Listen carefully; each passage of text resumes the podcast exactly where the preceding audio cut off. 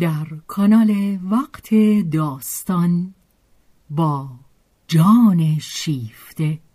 همراه ما باشید.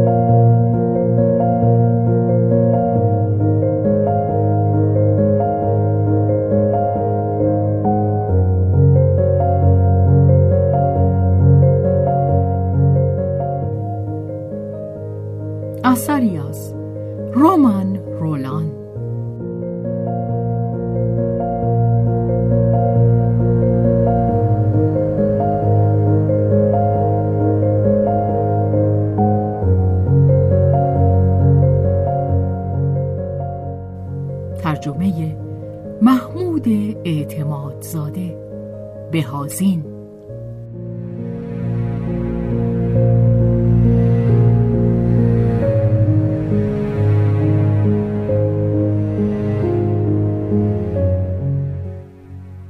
به روایت شهرزاد فتوحی.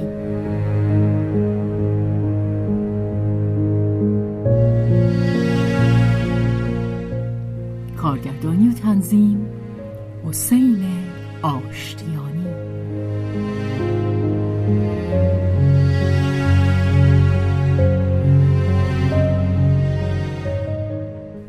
تابستان. بخش دوم.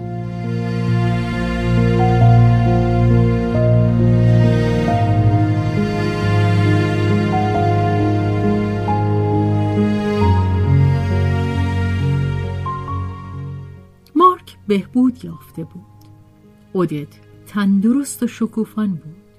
او با سرفرازی بسیار در تابستان گذشته برای نخستین بار در مراسم اشای ربانی شرکت کرده بود و این به هنگامی بود که کلیسا که همچون ژوکند در جستجوی معصومیت بود با آن بینی دراز بدگمان خود که هوای روزگار را بو می کشد بدین نتیجه رسیده بود که پس از هفت سالگی دیگر معصومیتی در کار نیست خودت خود را زن میپنداشت و با تعدیل شور جست و خیز خود همچون بزغاله که ریسمان به گردنش ببندند میکوشید که زن جلوه کند ولی حیوانک شاخدار به یک خیز از دست انسان به در می رود.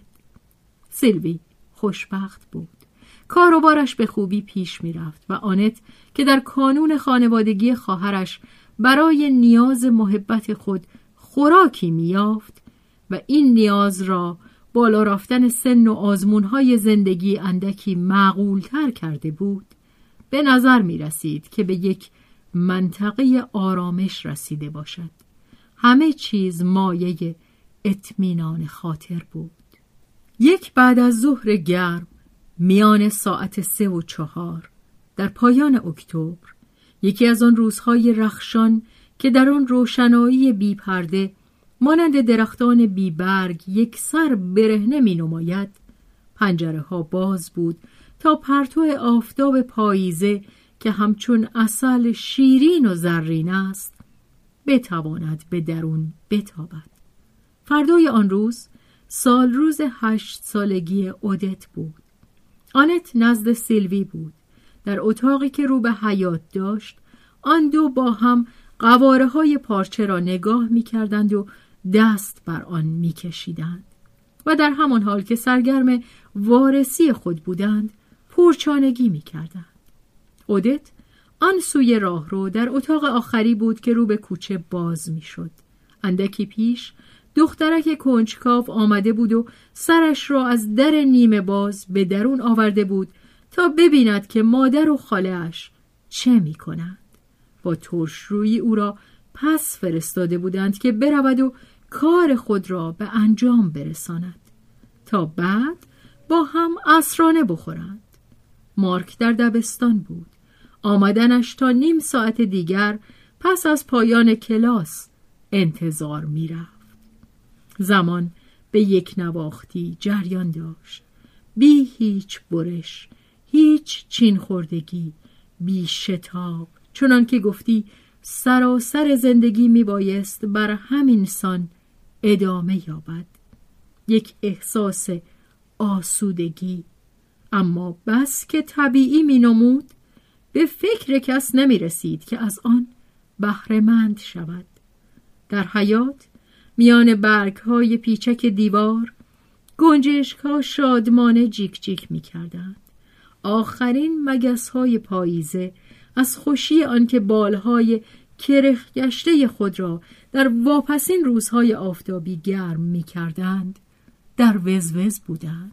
آن دو هیچ نشنیدند. هیچ. با این همه هر دوشان در یک لحظه خاموش گشتند.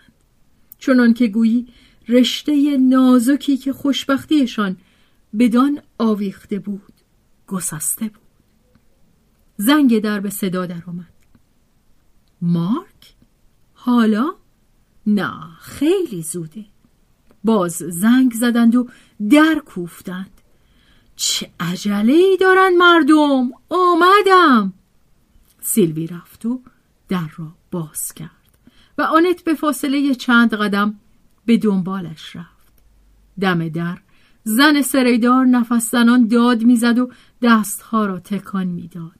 در آغاز سر در نیاوردند. خانم نمی‌دونید چه مصیبتی پیش اومده. دختر خانومتون. کی؟ مادمازل اودت. بیچاره نازنین. چی؟ چی؟ افتاد. افتاد؟ اون پایینه. سیلوی زوزه ای کشید. سریدار را کنار زد و از پله ها به پایین دوید. آنت خواست به دنبال او برود ولی پاهایش تا به رفتار نداشت. ناچار شد کمی بماند تا ضعف قلبش به او اجازه رفتن بدهد. هنوز آن بالا بود و روی دستگیره پلکان خم شده بود که فریادهای وحشیانه سیلوی از کوچه به گوشش رسید. چه پیش آمده بود؟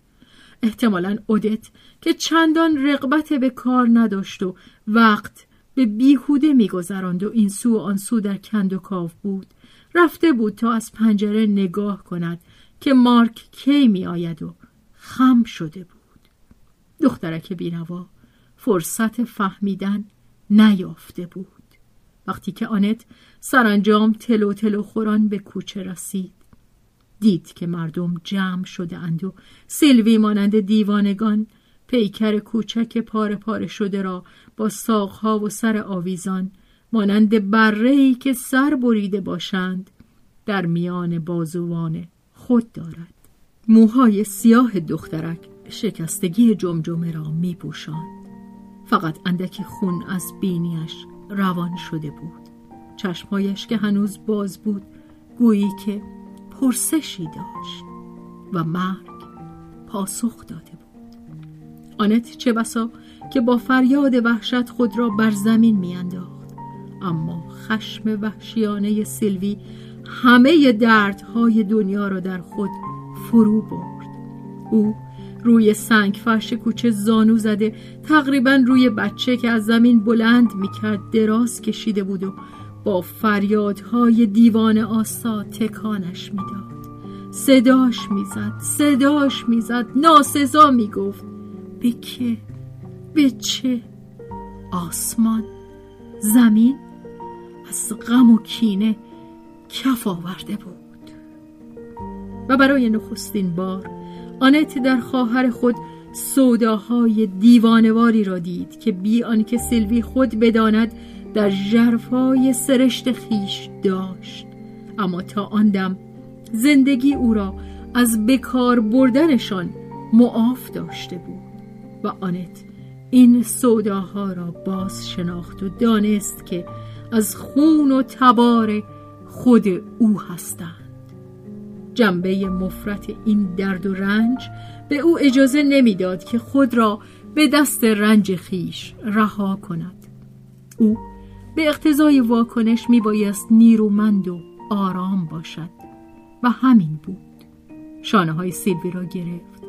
سیلوی فریاد کنان دست و پا می‌زد ولی آنت روی او خم شد و بلندش کرد. سیلوی زیر افسون این مهربانی تحکبامیز خاموش شد. سر بلند کرد. حلقه مردم را گرد خود دید. نگاه رمیده ای افکند و همچنان که بچه را در بازوان خود گرفته بود بی آنکه کلمه ای بر زبان آرد به سوی خانه رفت. تازه از آستانه خانه گذشته بود. آنت به دنبال او به خانه می‌رفت که ناگاه در سوک کوچه چشمش به مارک افتاد که از دبستان باز میگشت و با همه محبت از هم دریدهش نسبت به دخترک بینوا قلبش در سینه جستن گرفت. چه خوشبختم که او نبود.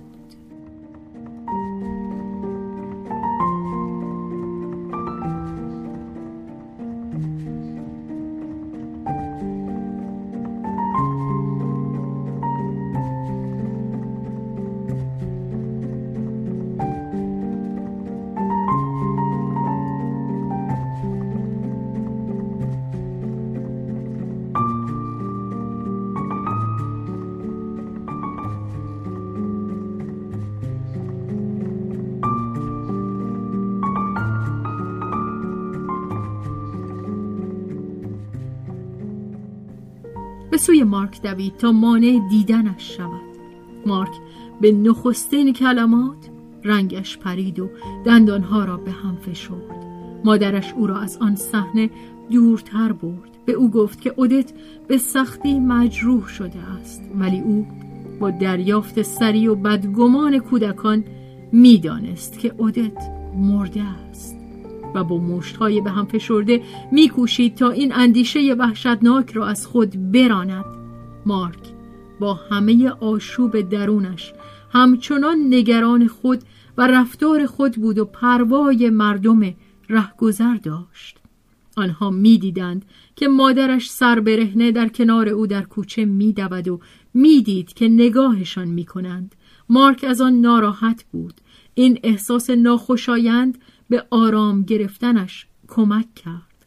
آنت چون استوارترش یافت در نیمه راه به او گفت که تنها به خانهشان برود و خود با شتاب به سوی سیلوی بازگشت که از پای درآمده در گوشه کنار تخت دخترک مرده نشسته بود و بی آنکه بشنود یا بفهمد همچون حیوانی زخم خورده بلند و پرصدا نفس می‌کشید کارگران سیلوی به کار دخترک می رسیدند. آنت پیکر کوچک او را شست. زیر جامعه های سفید به او پوشاند و در بسترش خواباند. درست همان گونه که در شبهای دوردست جاودانه دوردست همین دیشب بچه را میخواباند و به رازگویی های آهستش گوش می‌داد. پس از آنکه کار به پایان رسید آنت به سوی سیلوی رفت و دستش را گرفت. دست نمناک و سرد گویی خود را واداد آنت انگشتان او را که گویی زندگی از آن گریخته بود میفشرد. و یارای آن نداشت که زیر لب یک سخن محبت آمیز بگوید. چه؟ بیشک نمی توانست از دیوار درد و نومیدی او بگذرد. فقط تماس خواهرانه تنهاشان می توانست دلسوزیش را به آهستگی در سیلوی نفوذ دهد. آنت پیشانی خود را بر گونه سیلوی تکیه داد و او را در آغوش گرفت. اشکهایش قطره قطره روی گردن خواهر میریخت و گویی می‌خواست یخی را که قلب سیلوی را فرا گرفته بود آب کند. سیلوی خاموش حرکتی نمی کرد. ولی تازه انگشتانش به ناتوانی به فشار دست خواهر پاسخ می‌داد که شوهرش سر رسید. آنت از سلوی کناره گرفت. به خانه نزد مارک باز آمد و حقیقت را گفت. اما چیزی به پسرک نگفت که او خود ندانسته باشد. مارک به نظر نیامد که منقلب گشته باشد. از هیجان خود می ترسید و می‌خواست ظاهر مطمئن خود را حفظ کند. همینقدر نمی بایست ناگزیر از سخن گفتن شود. همین که دهن باز کرد صدایش لرزیدن گرفت. دوید و خود را در اتاق خیش پنهان کرد تا بگرید. آنت که با دریافت مادرانش اضطراب این قلب کودکانه را در نخستین برخوردش با مرگ احساس می کرد از سخن گفتن درباره این موضوع وحشتناک پرهیز کرد. ولی مارک را مانند روزگاری که کوچک بود روی زانوان خود نشاند. مارک هم در پی آن بر نیامد که از رفتار کودکانه ای که با او داشتند گلمند باشد و به گرمای سینه مادر پناه برد.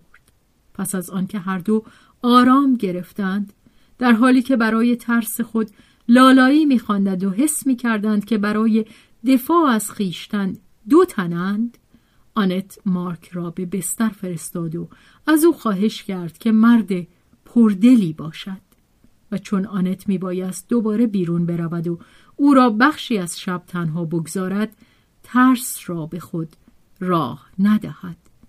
مارک فهمید و قول داد. شب هنگام آنت بار دیگر راه خانه فاجعه را در پیش گرفت. می‌خواست بر کنار نعش دخترک شب داری کند. سیلوی از کرخی غمزدهش بیرون آمده بود. به نومیدی و خشم دیوانوار آغازین بر نگشته بود. ولی دیدنش کمتر از پیش دل را به درد نمی آورد فکرش آشفته بود. آنت بر لبانش لبخندی دید. سیلوی به صدای پای او به هنگام ورود سر برداشت. نگاهش کرد به سویش آمد و گفت خوابیده. دست آنت را گرفت و در برابر تخت خواب برد. نگاه کن چه خوشگله. چهرهش شادمانه بود ولی آنت سایه استرابی دید که بر پیشانیش گذشت و هنگامی که پس از یک دم سیلوی آهسته تکرار کرد. خوب خوابیده. نه؟ چشم آنت به نگاه تبالود او افتاد که در انتظار آن بود که آنت بگوید آها خوابیده. و آنت هم چنین گفت. رفتند و در اتاق مجاور نشستند. شوهر سیلوی آنجا بود با یک زن کارگر برای آنکه توجه سیلوی را به چیزی مشغول بدارند بر خود فشار می آوردند و از هر دری سخن می گفتند. ولی اندیشه زخم دیده سیلوی که از خود می گریخت بی توقف از یک موضوع به موضوع دیگر می پرید. او یک کار خیاطی به دست گرفته بود اما هر دم آن را از دست می نهاد. باز می گرفت و باز بر زمین می نهاد تا گوشداری کند که در اتاق خفته چه می گذرد و دوباره می گفت چه خوب خوابیده. و در آن حال نگاه خود را روی دیگر حاضران میگرداند تا مجابشان کند. تا خود را مجاب کند. یک بار او به کنار تخت بچه رفت. روی بچه خم شد و سخنانی نوازش آمیز به او گفت. برای آنت این منظره دلخراش بود. می‌خواست که سیلوی خاموش شود. شوهرش آهسته از او تمنا کرد که کاری به این پندار واهی نداشته باشد. خود به خود پندار زائل شد. سیلوی به جای خود بازگشته کار خیاطی خود را بار دیگر به دست گرفته بود. اما دیگر چیزی نمی گفت. دیگران در پیرامون او حرف می زدند اما او دیگر گوش نمی‌داد. دیگران نیز به نوبه خود خاموش شدند. در فضا خاموشی تیرهی معلق بود. ناگهان سلوی جیغی کشید. جیغی بلند. روی میز افتاده سرش را به میز میکوفت. زود سوزنها و قیچی را از دم دستش برداشتند. وقتی که باز به گفتار آمد برای آن بود که به خدا ناسزا بگوید. سلوی به خدا ایمان نداشت. اما به هر صورت میبایست کسی داشت تا از او انتقام کشید. چشمانش تابتا شده بود و سیلی دشنامهای پستی بر گونه خدا می‌زد. از حال رفت. او را به بسترش بردند. دیگر جنبشی نمی‌کرد. آنت بر بالینش ماند تا آنکه به خواب رفت. آن وقت آنت بی توش و توان به خانه خود بازگشت. کوچه های رنگ پریده در سپید دمان. مارک بیدار بود. آنت در حالی که میلرزید دراز کشید. ولی در آن دم که به بستر می‌رفت آنچه در این دوازده ساعت رنج کشیده و تاب آورده بود از اندازه بیرون بود. با پیراهن زیر و پای برهنه دوان دوان خود را به اتاق پسرش رساند و با شوری سودایی بر دهان و چشمان و گوشها و گردن و بازوان و دستهایش بوسه داد و می گفت تفلکم تفلک عزیزم تو تو تو ترکم نخواهی گفت. مارک سخت منقلب و ناراحت و حراسان بود. همراه مادرش اشک ریخت. بیشتر برای خودش تا برای دیگران. برای دیگران هم. اکنون او حس می کرد چه چیزی از دست داده است. بر آن محبتی میگریست که نخواسته بود بپذیرد. آن شبی را که خودش بیمار و عدت بر بالینش بود به یاد آورد. مهربانی و اندوه در او نفوذ کرده بود و اندیشید. هرچه باشد باز منم که زنده ام.